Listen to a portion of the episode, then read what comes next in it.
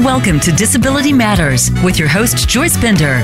All comments, views, and opinions expressed on the show are solely those of the host, guest, and callers. Now, the host of Disability Matters, here's Joyce Bender. Hi, everyone. Welcome to the show. Hope everyone is staying safe and healthy today.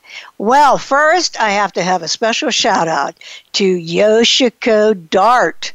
Yoshiko, Lead on, Yoshiko. She is the wife of the late Justin Dart, who was a real leader to get the Americans with Disabilities Act signed. And this year is the 30th anniversary. And I am committed to never forgetting him in our history. And hello, Richard and Gang Young, my two friends from the State Department, one in uh, Seoul, South Korea, and Richard in Okinawa. Now, if you missed my show two weeks ago, it was live from the embassy in Japan. You've got to hear that show. You've got to hear it with all the interpreters. And if you go to my website, you can hear it. Or if you go to Apple or Spotify, oh my God, historic. So awesome. Sorry, I had to take a little drink of my favorite thing, which is coffee. Um, now, I also have to say hello to all of my uh, countries that listen to the show.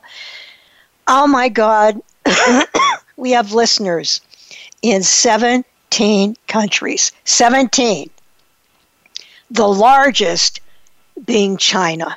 Is that amazing? So, to everyone listening to the show, even in countries there are only one or two, you know what? It means so much to me. You are helping me spread the word about quality of life for people living with disabilities. And you know, I always tell you one person can make a difference, one person can start a fire. So, whether you're in Finland, or in China. Thank you so much. Tell everyone else about the show. And to our very special sponsor, Highmark, who has been the sponsor of this show for four years. Can you imagine that? And People's Natural Gas, who is a new sponsor, Wells Fargo, and the employment options. Thank you so much. So, we all know I love Highmark. If you've been listening to this show for the past 16 years, you know Highmark helped me start the company. If it weren't for Highmark 25 years ago, there wouldn't be a Bender Consulting Services. And you know, think about what that company has done. I'll bet when Bill Lowry, who sadly passed away, said, Yes, Joyce, I'll bring on those six people and keep them on contract for three years.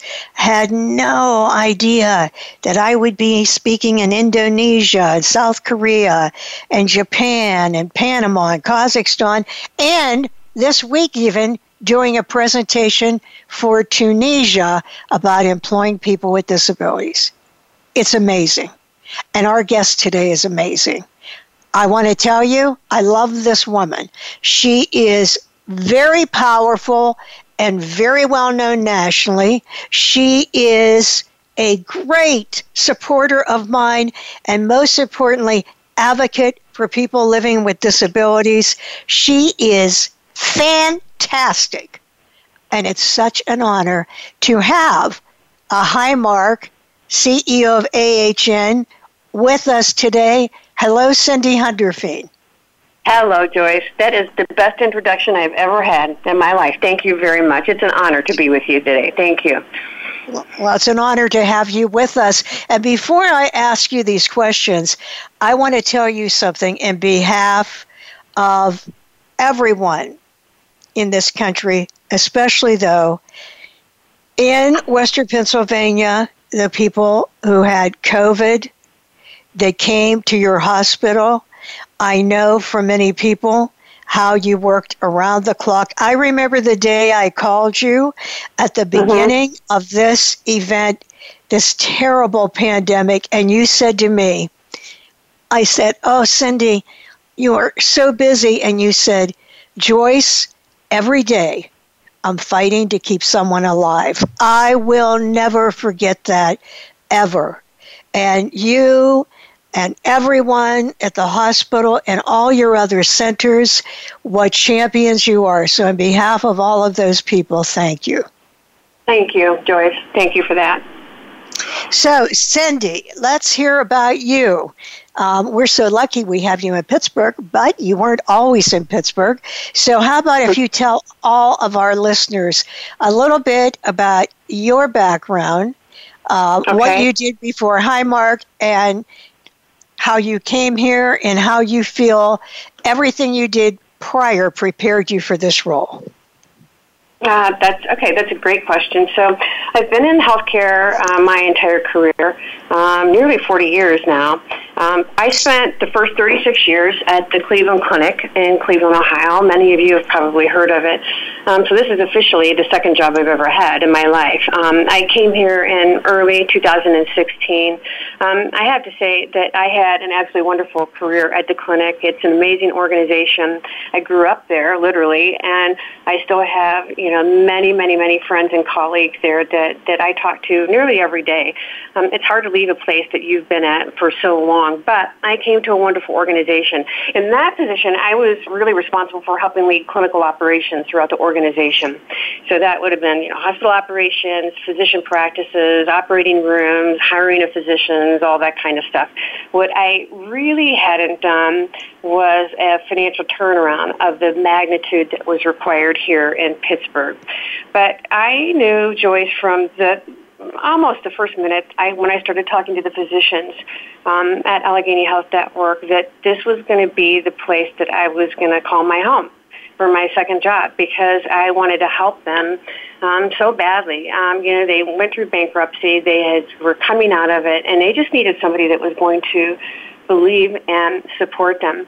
And just a very, very little bit about the Cleveland Clinic. You know, the clinic has a model that is called physician-led, which means they have physicians in leadership positions um, all the way to the top, to the CEO position.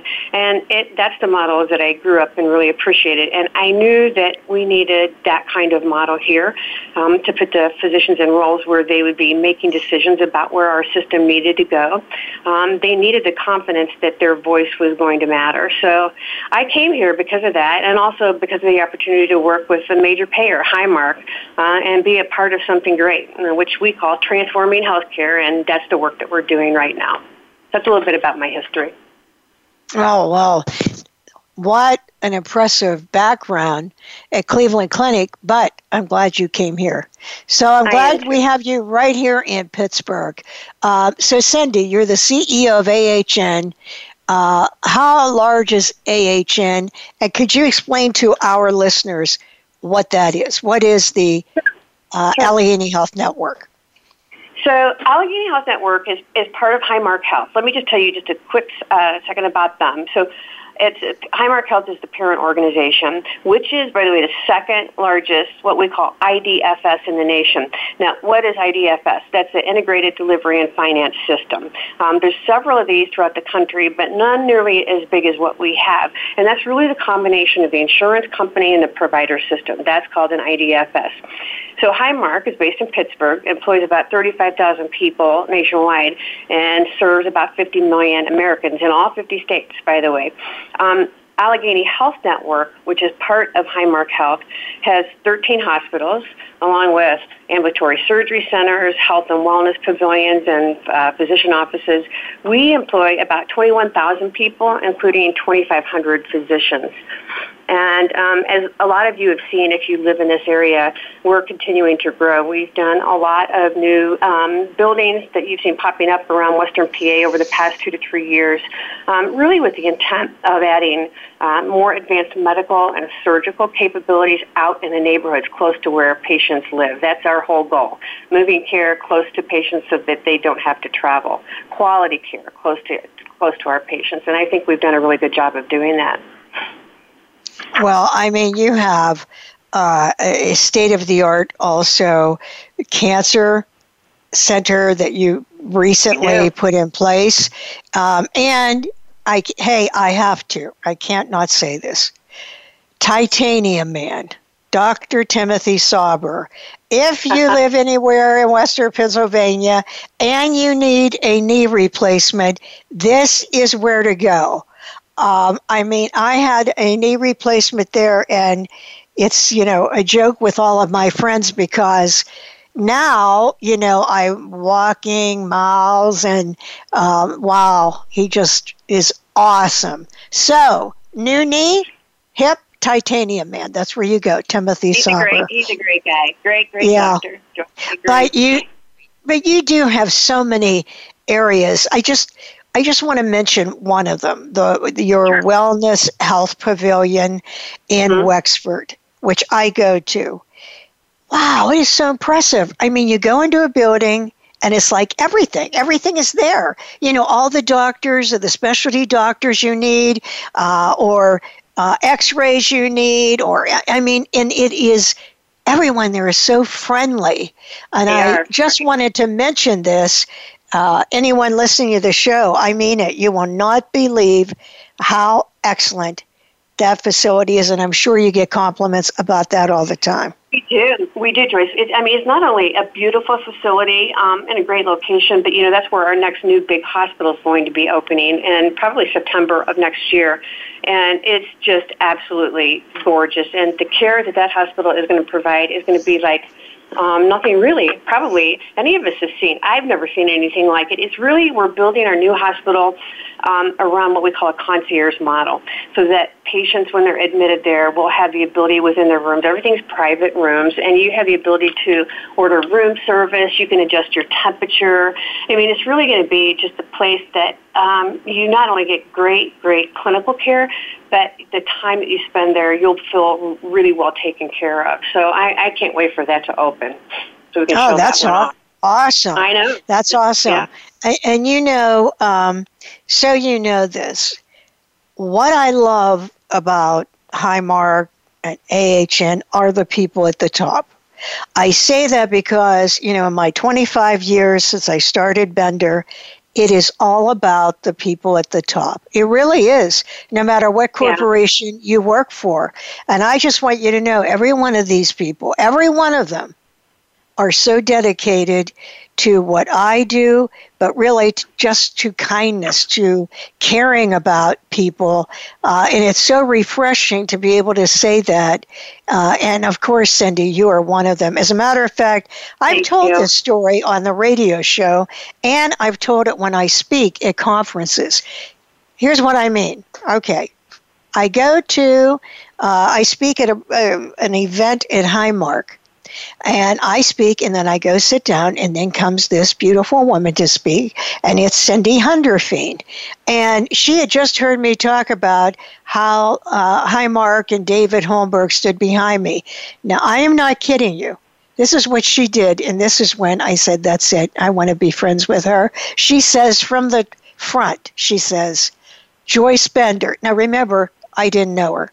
Joyce Bender, I heard what Highmark, I heard what David has done, and I want to make a commitment right now that I'm going to hire people with disabilities from you. Now, I yes, ask I you, find a CEO that does that. I mean, is that not amazing? Cindy, I still remember that as if it was yesterday, and you carried through on your promise. Well, Joyce, I remember like it was yesterday too. I remember that day very clearly, and I was so just, I mean, I was just taken with what you were talking about and how passionate you were about promoting people with disability, and I felt the same way. And I, I remember sitting there thinking, gosh, if Highmark is doing so much work in this area, there's no reason in the world why Allegheny Health Network shouldn't be doing this too. And that's why it was just, I mean, it came from the heart. I want you to know that, but I think you did know that. And, and I knew I was going to be friends with you from that day on too. Well, good for me. That well, that is wonderful for you to say that. It's an honor to have you as my friend. But she did do that. She did this in front of all these people, didn't know me, and she carried through. And the first person they brought on board at AHN is a person who was blind. First one. I say that because all of you would know that today only 19% of people with disabilities are employed today 19%. I just read about this a little bit ago, which is so sad to know that, but you know, only 30% are counted in the workforce. So to have someone do this, as you well know, if you're blind, you know how hard it is to gain competitive employment. So that was a wonderful thing that happened. And as I mentioned earlier, uh, Cindy, you know, you've done so much as a leader. I know from David Holmberg how he told me how you worked tirelessly during this, uh, which is still happening, of course, this COVID uh, right. P- pandemic. But what have you done at your hospitals to protect? For example, people that come in, you know, even in the lobby, wherever they are, to protect patients right. or at a wellness pavilion from the coronavirus. Right. Well, we've done. You know, it's probably too much to ever talk about on the show. And really, honestly, probably things that, that all healthcare systems are doing. And one of the beautiful things about this, I will say, that came out of this is that hospital systems, I think for the one, maybe for one of the very first times, started working together in Western Pennsylvania. And they had never really done that before because we had a common purpose, protect our patients, protect our employees, and we all needed and wanted to do that, and we needed each other's help to do that really, really well. But you know, looking back to the beginning of February, I remember one of the first things that David Holmberg said to me when this, when we both looked at each other and knew this was going to be a big problem. He said, you know, forget about the money. We're going to do whatever it takes to make our patients, our members, our employees, everyone safe. Everything else goes out the window. And it really gave us the freedom to be able to do what we needed to do. And not only that, but Highmark leadership were absolutely key in helping Allegheny Health Network through the pandemic. They used all of their resources to call people that they knew within Pittsburgh and outside of Pittsburgh to help us acquire personal protective equipment. Um, I mean, everything that we needed in the way of gloves and masks. And without them, it would have been probably a lot more difficult. And not only that, a lot of people don't know this, but because we were able to get so many supplies in because of Highmark's relationships, we were actually able to share a lot of our um, supplies and equipment with other community hospitals that in you know normal days you would consider to be a competitor. In my mind, during this time, there's really no competitors. It's everybody just kind of working together for a com- common good. So we were able to, to give our equipment and supplies away to some of the hospitals that really needed it, even worse than we did.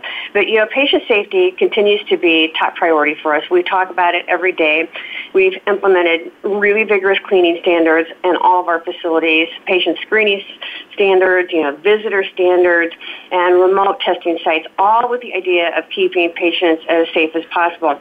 And even though we've reopened a lot of our facilities um, and you know are back to uh, performing um, surgeries, um, people are still understandably nervous. Um, we've got our volumes have really returned to almost normal in most of the areas. Definitely not in the emergency departments. I think people are afraid to go to the emergency departments. They are starting to return to the physician offices, but I'll talk to you more about you know telehealth. That has you know, played a big factor in, in how we're seeing our patients too. But I guess my message would be is you know if anybody's listening, if you're if you're feeling ill, if you're if you're sick, don't hesitate to go to your doctor for fear of you know contracting this because I think patients are probably staying away when they probably shouldn't be. Yeah, out of fear out, out of fear. Right. And and before we talk about the telehealth, because I want to talk about that, how mm-hmm. about the teleworking? How has it been for oh, it's good. You? It's good. Yeah. Yeah, it's gone really well. We we moved um, three thousand of our employees, um, really the people who were supporting our office functions, because you know most of the people in the hospitals they can't work from home. So hospitals, everybody came to work. Um, but the we our our office functions, you know, purchasing, finance, HR, those kind of things. We moved about 3,000 employees to what we call a work from home environment within just a few short weeks back in uh, late March, early April. and I mean, it was really incredible that we were able to do it that quickly. Um, and we still have about a thousand people working remotely. Um, but everybody just worked together to make it happen. We got all the right equipment and got everybody trained up to do that and really the productivity has been high and we haven't had a lot of complaints from our patients. So so far it's working out pretty well. Well, I, you know, just as you said, I know the majority of people would have to be there, but I do think corporations have seen, including Highmark, that people working from home are as productive, if not more, than when they are at work. I think that has been right. a surprise to a lot of people, and it's been wonderful for people with disabilities that live in rural areas that before really had a hard time getting any company to consider right. them, you know, working at their home. And now that door has become open for them. So that's really a that's really a good thing. So that's, let's talk about yeah. that. Talk about yeah. that telehealth, boy. You really so, blew it know, out of the water. you I know, I mean, this went from little to gigantic I overnight. Know. I mean, who would have thought that that would have happened like that? Because you know, we, you know, when we started canceling all the elective surgeries and the in-person visits, we knew that we had to make a really quick transition to, a, you know, virtual form of, of healthcare, telehealth, and we were able to really train every clinician in our network in about a one-week period. I mean, think about it that that had to have been close to 3,000 people at least. And by the middle of March, we had, you know, addressed all of our network issues and hardware needs, um, and then transitioned pretty much everything to video and telephone visits. So prior, think about this, prior to the pandemic, um, we wanted to do telehealth, but we were really struggling to get traction with it. And despite having services across more than 37 different specialties, we were probably only doing about 200 video visits per month. And by April, that number went to 48,000 visits per month. You think about it. We went from 200 to 48,000. And oh my God! That, wow, I, I, that is unbelievable. And the thing is, too, is that the patients, we ask them to rate their experience, and they really have a really high level of satisfaction with these visits. It's well over 90%. Um, but the interesting thing is that the telehealth volume um, has really started to decline, and that's nationwide, not just at AHN, since the physician offices had have opened up. Now, we expected that to happen, but probably not to the extent that it has. So, you know, we're really working hard to try to keep a lot of the telehealth volume um, up for patients, just because we want them to recognize this, this is a new way of getting treated without the necessity of actually going somewhere. And I think it'll take a little while for that kind of to, you know, that process to lock in, but we're going to work really hard to try to get that done. I, I just don't want people to move around if they don't have to. And if they want to, it's a different story. Or if they need to, it's a different story. But if they don't have to, then we need to teach them a better way to do it. So we're working on doing that right now. Well, and sadly, as I say this sadly, many many of the scientists are saying that you know it's COVID will be worse during the winter months because of being indoors and the flu, uh, etc. So I'm sure that people that don't want to go out will see the benefits of telemedicine. I think so, Joyce. That's why, you know, we're not going to let our guard down. We're going to keep everything in place, just like, you know, we have 48,000 uh, volume, just like we did. And, and we're not, because I have a feeling that we're going to need it too. I think everybody's going to probably need it, but it, it's a good service. And of course, you know, everybody's providing that right now. So regardless of the system that you go to, I think people should take advantage of that. Yeah. And, and you know, it was faster and more convenient for me.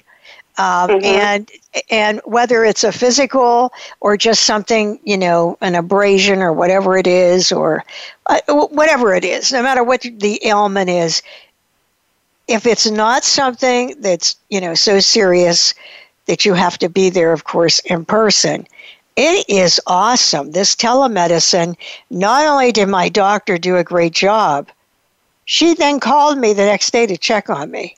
So I mean, oh, that's um, great. Yeah, I think it's. I just think it's great for everyone. You know, and and for many people, especially going through this economic disaster, you know, just the ability to do this from home and not have to drive somewhere and pay for parking um, mm-hmm. is is an advantage for people. And I, I think it will continue. I think that it will continue because people see uh, what an advantage it is for them. I think, I think it's so. a revolution. I really do. I do too. I do too. Definitely less costly. And I think that um, as our clinicians teach each other how to do it better and what the possibilities are, uh, I think it's. I think it'll just continue to increase and increase for sure. I, I know it will too. Makes sense. I do too. I do too. Well, hey, it's on the half hour, and as you all know, every half hour we have our news break. So, Peri Jude Radecic, who handles our news from Advocacy Matters. Hi, Peri. How are you? Hi, Joyce. Uh, it's uh, I'm doing great. It's good to be here. Uh, we're all gearing up for the November election, and uh, Advocacy Matters today wants to clear up some confusion about voting, especially here in Pennsylvania. Let's go. Let's hear it. So, voting has already begun across the country in so many states, and it's begun in Pennsylvania. Philadelphia has already mailed out over 100,000 mail in ballots, and they're distributing more this week. I've got notice in my own county that my mail in ballot is coming soon. So Pennsylvania is one of the key states when it comes to casting and counting votes. It's one of those states that everybody is watching. We've had some legislative changes, some court challenges, and some judicial decisions here in Pennsylvania. So there's a lot of information out there. So it's important that individuals with disabilities really pay attention and, and stay tuned because there could be more changes down the road because there are some appeals to some of those judicial decisions. The best way to keep informed is at www.disabilityrightspa.org. One big change, first time, here it comes, accessible remote ballot marking system. So after Disability Rights Pennsylvania and a private co-counsel, we filed a lawsuit to challenge inaccessibility of mail-in and absentee ballots for blind voters. Department of State here in Pennsylvania have agreed to implement a system that allows blind voters and other voters with disabilities to vote via the web. So eligible voters can be sent their ballots electronically, use screen reading software, and mark their ballot private and independently. So, of course, at disabilityrightspa.org, we have a link for all the instructions. Now, I'll tell you just really two instructions you have to pay attention to. First, you will have to request a mail-in or absentee ballot. You have to do that. You have to go through that process. And then within 24 hours, you're going to have to fill out a form to apply for this ex- accessible ballot. So you're going to have to do that. You're going to have to ask for an absentee ballot. You're going to have to also ask for an accessible remote ballot marking system. You'll have to do both of those things within 24 hours. And if you go to our website, you'll find the instructions through the votespa.com uh, website. So that's important. First time, lots of instructions. You'll have to take it step by step but you'll be able to uh, take care of that. First, apply for the accessible remote ballot. Second, then go get an absentee ballot form, mail it in, and you'll be set to go uh, if you follow those instructions. Second very important thing, the judge, Pennsylvania Supreme Court ruled on this just last month. We have a new term in 2020. It's called naked ballots. What does that mean? It means if you're voting by mail, I don't care if it's through the accessible remote ballot marking system or you're just voting by mail, you have to use the secrecy envelope. Why do you have to use the secrecy envelope? There are two envelopes. There's the secrecy envelope to put your ballot in, and then you put that envelope into the larger envelope. You have to use that envelope and sign it because the Supreme Court of Pennsylvania ruled that is part of the official ballot. So you have to use it. If you don't use it, your vote's not going to count. So please remember to vote with the accessible, uh, please remember to vote with the um, secrecy envelope. We have a new deadline. Uh, it's being challenged in court But right now, if you get your ballot uh, postmarked uh, by 8 p.m. on election day, your ballot can still be counted for the next three days. That hasn't always been the case. Normally, your ballots have to be in by 8 p.m. on election day, but right now, the U.S. Uh, the I'm sorry, the Pennsylvania Supreme Court said if you get your ballot uh, postmarked by 8 p.m. on election day, November 3rd, then the counties still have uh, three more days to receive it. Why? The mail. We all know the controversy surrounding the mail, the delivery of mail, and the importance of election day. So just for this November, the Pennsylvania Supreme Court said, get your ballots marked, postmarked by 8 p.m. on election day. Then the counties will have three days to receive that ballot and count it. So Joyce, advocacy matters. Most important thing, have a plan to vote and don't wait. Yes, you know, yeah, I always ahead, say, uh, I always say, Peri, you have the most power ever in your hands, and that's the ability to vote. And Peri, we will be having you call in on election day because my show is on election day, so that I can tell people with disabilities to call in if they're having difficulty voting. You know, because of uh, not finding an accessible uh, poll. So we'll be talking to you a lot on that day. Look forward to it. Okay, thanks, Peri. Have a great day. Thank you for that news break. Sure. Mm-hmm. Bye. See, we try to keep all of you up to date every week for the past two years. We have this um, news break so that you have a source to go to know what is going on. So, uh, Cindy, as I told them at the beginning, you are a tremendous supporter of the employment of people with disabilities. I wonder if you could share with our listeners why that is. Why do you believe that's important? Well, that one's easy because I, I think that employing people with disabilities, I mean, one, they're some of the most experienced and talented employees that we have. they're not only knowledgeable, but they're really innovative. Um, and I also think that people with disabilities teach us how to not only innovate how we're working, but how we can also serve our patients with disabilities. And that's been really important to us. It's a central part of our mission. Um, so the individuals we have hired are, are helping us really, I think, differentiate AHN, both as an employer and a health network.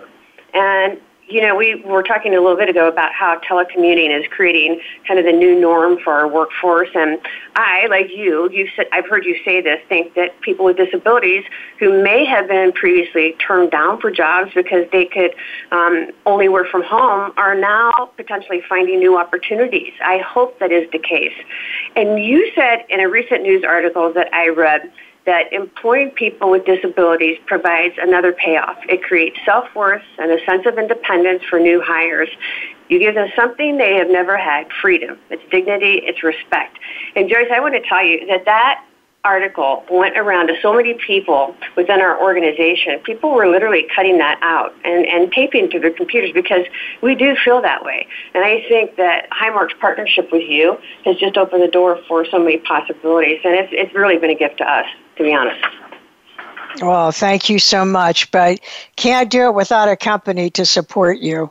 Um, and Cindy, you know, for other business people listening to the show uh, across the country, do you have any advice to them um, if they feel they are running into obstacles with management?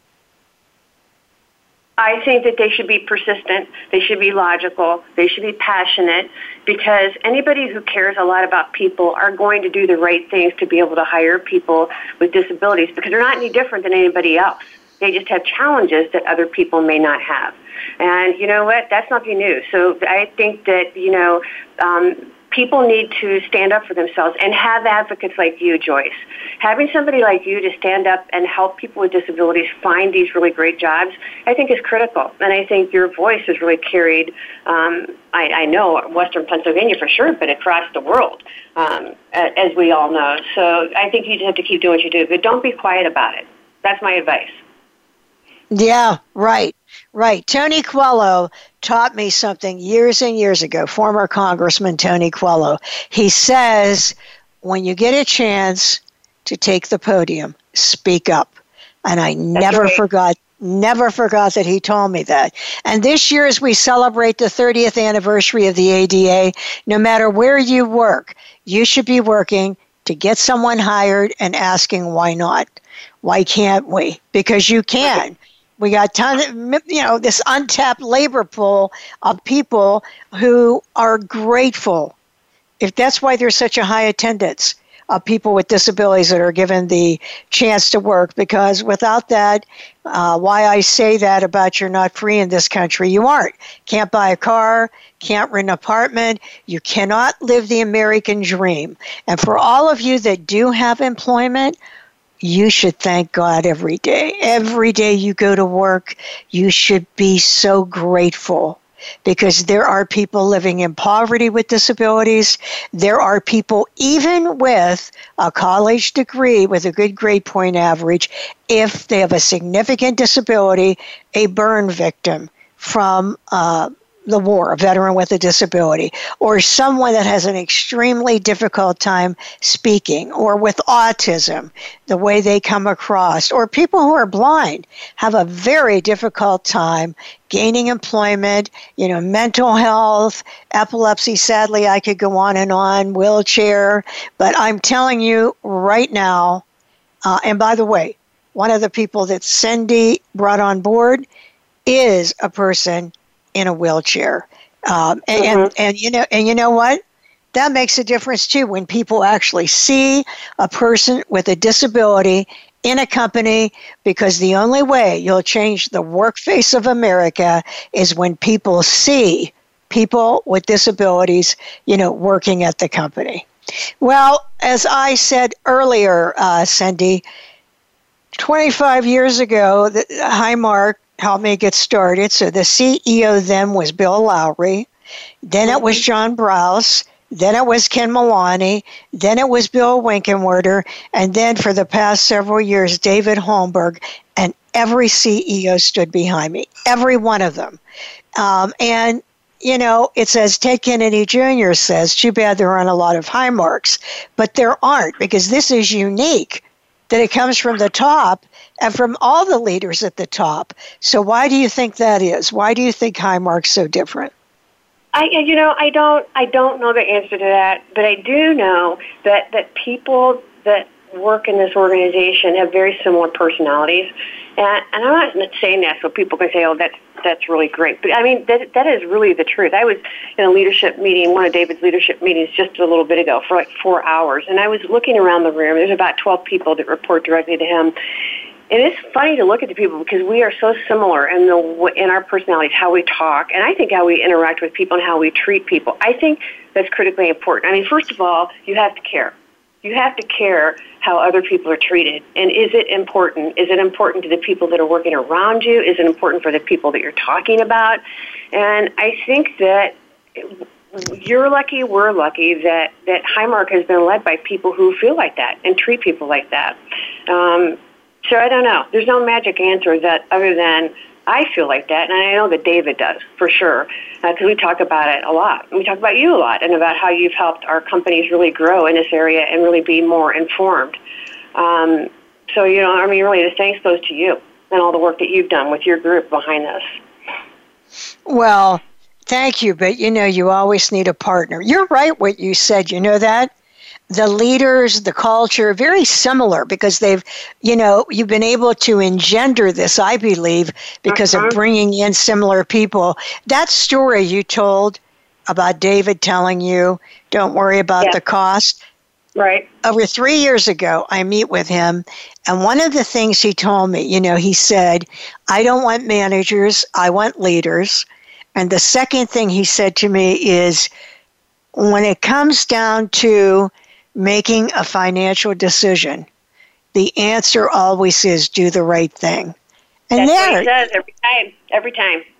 Every you time. gave us an example. You know, today yeah. you gave us an example um, of what he said when you had to do all this work for COVID. And see, right mm-hmm. there, a great leader serves. And, you know, and I always tell people when you're thinking about all these things, put yourself in the other person's shoes, um, the patient, the employee, you know, the person out on the street that's been marginalized. Put yourself in that person's shoes, and the world looks different. And here's the thing they do do that at Highmark. I think so. I they think do. they do too, Joyce.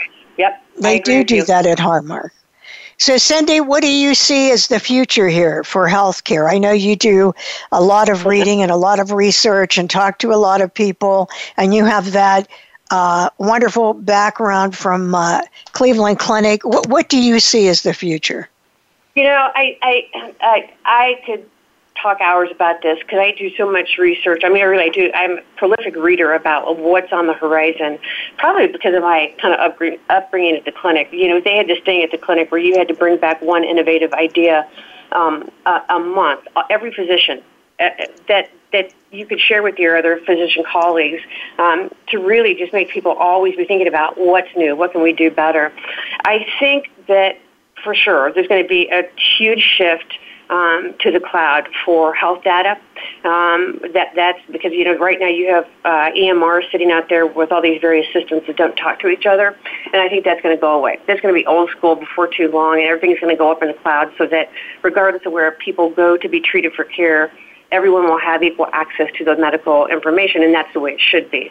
I think that artificial intelligence um, and machine learning is going to have a big place within um, healthcare and helping solve really complex health problems and helping actually supplement the workforce because there's a lot of things that people are doing routinely, like in our labs and in processing, sterile processing. I can name you know ten different areas that really robotic um, help uh, would be, would be the way to go. I think going forward, I think that there's a lot. Uh, you know, when you look at t- technology and what's on the horizon clinically, there's just you know thousands of things out there that people are getting excited about. One, I I, made, I wrote down just a few that are, I'm interested in. One is because my kids have asthma, they have smart inhalers that they're working on right now. Now, what are those? Wow. those are, those are inhalers for patients who have asthma. And, and I don't, if you don't really know a lot about that, that they say that up to nearly 95% of people who use inhalers don't use them properly. So what they're doing is they're making these inhalers that are Bluetooth enabled. They're called smart inhalers, and um, there's a small device attached to the inhaler, and it records the, the date and the time of the dose and whether it was correctly administered or not. And then it goes to your smartphone, so you can keep track of it and control your condition. And it's showing that the trials are showing that using this inhaler, um, that people use far less medicine and had more asthma-free days. So it, there's just, you know, everything's getting smarter and smaller and faster. And, you know, we're going to see more robotic surgery. You know, we have a lot of robotic surgery now, but there's going to be more and more. So I know of two or three trials right now that they're doing um, that uh, that are in clinical trials. Um, they're starting to use 3D printing uh, a lot it's one of the hottest technologies out there on the market right now where they're using printers to create implants and even joints that can be used during surgery. Um, one of the real popular things right now is 3D printed prosthetics um, so that, you know, that's people will use those versus the other modalities of care at this point. They're saying that those are giving patients a higher level of comfort and mobility than what they're using right now. So we'll see. Artificial organs, I think that they're going to use 3D printing for artificial organs. I think that the health wearables, what we see right now, is the tip of the iceberg.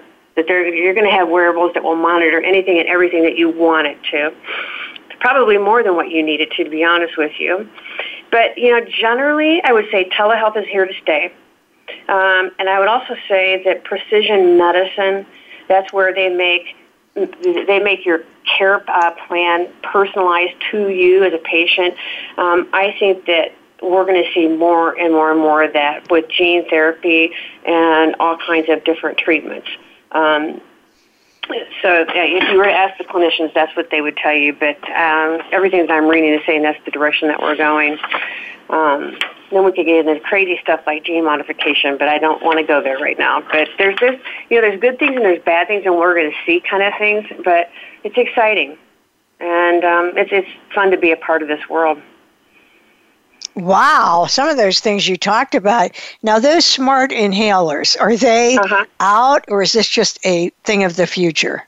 They're, I know they're, they're in trials. Um, so I don't know if you can actually buy those right now. I'll, I'll find out whether you can or not. I know there's a lot of write-ups about them right now. So if they're not out on the market, they will be very shortly, I'm sure. I mean, that is just remarkable. Yeah, and it, it makes sense, doesn't it? Yeah. I remember telling my kids, showing them all the time how to use their, and I knew they weren't using them right. And I was right, they weren't using them right. But this will actually teach them how to do it better. Yeah, and I know that you're right that a lot of people don't do that correctly.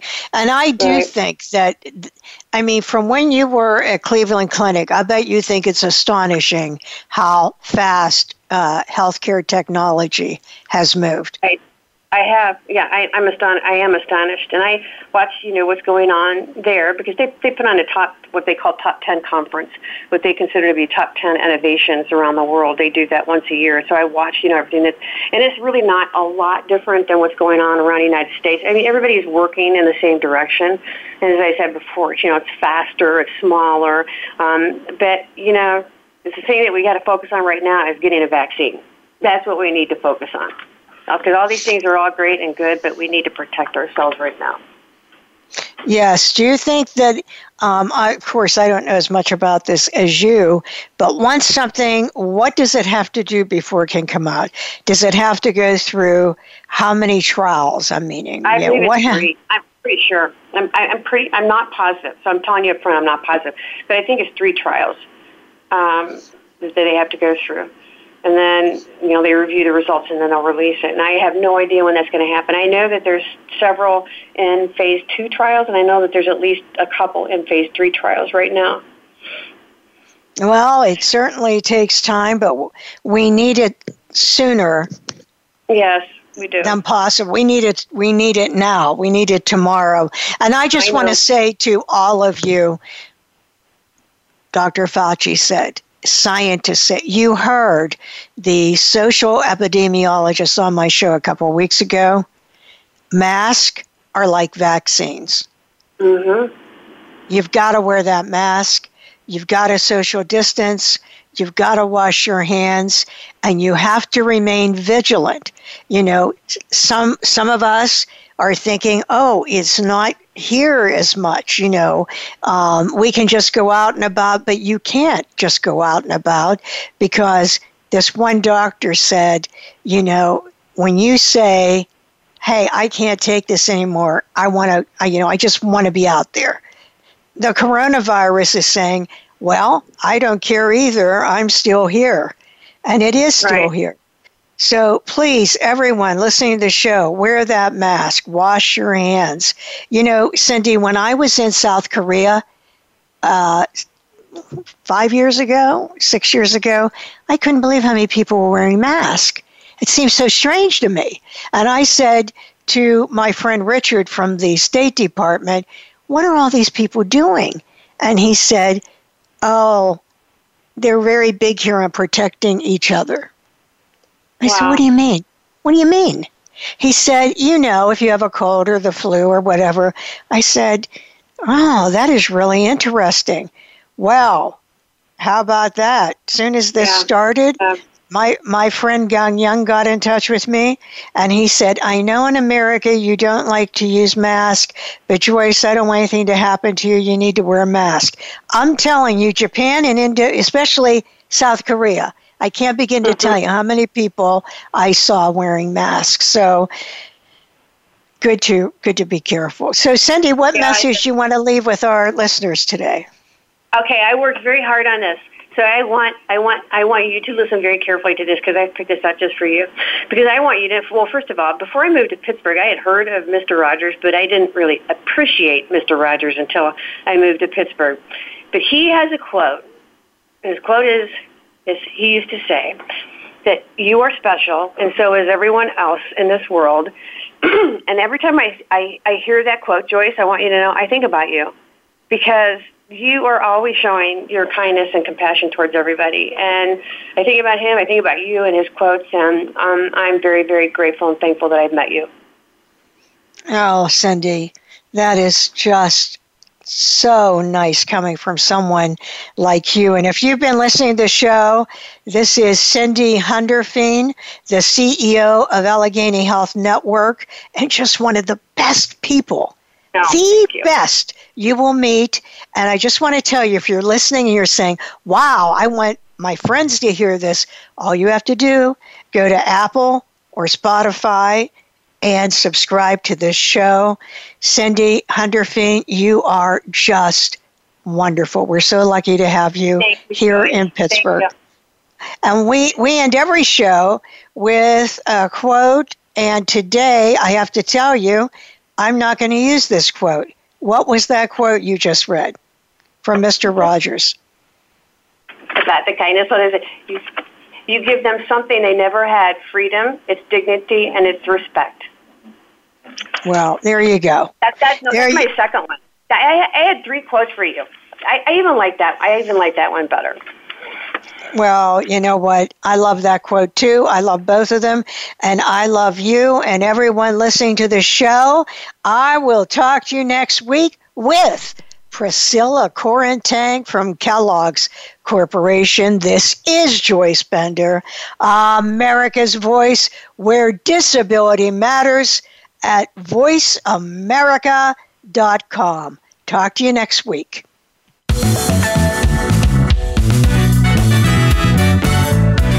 Voice America would like to thank you for tuning in. Please join us next Tuesday at 11 a.m. Pacific Time and 2 p.m. Eastern Time for another installment of Disability Matters, right here on the Voice America Variety Channel. We are the leader in live Internet talk radio. VoiceAmerica.com.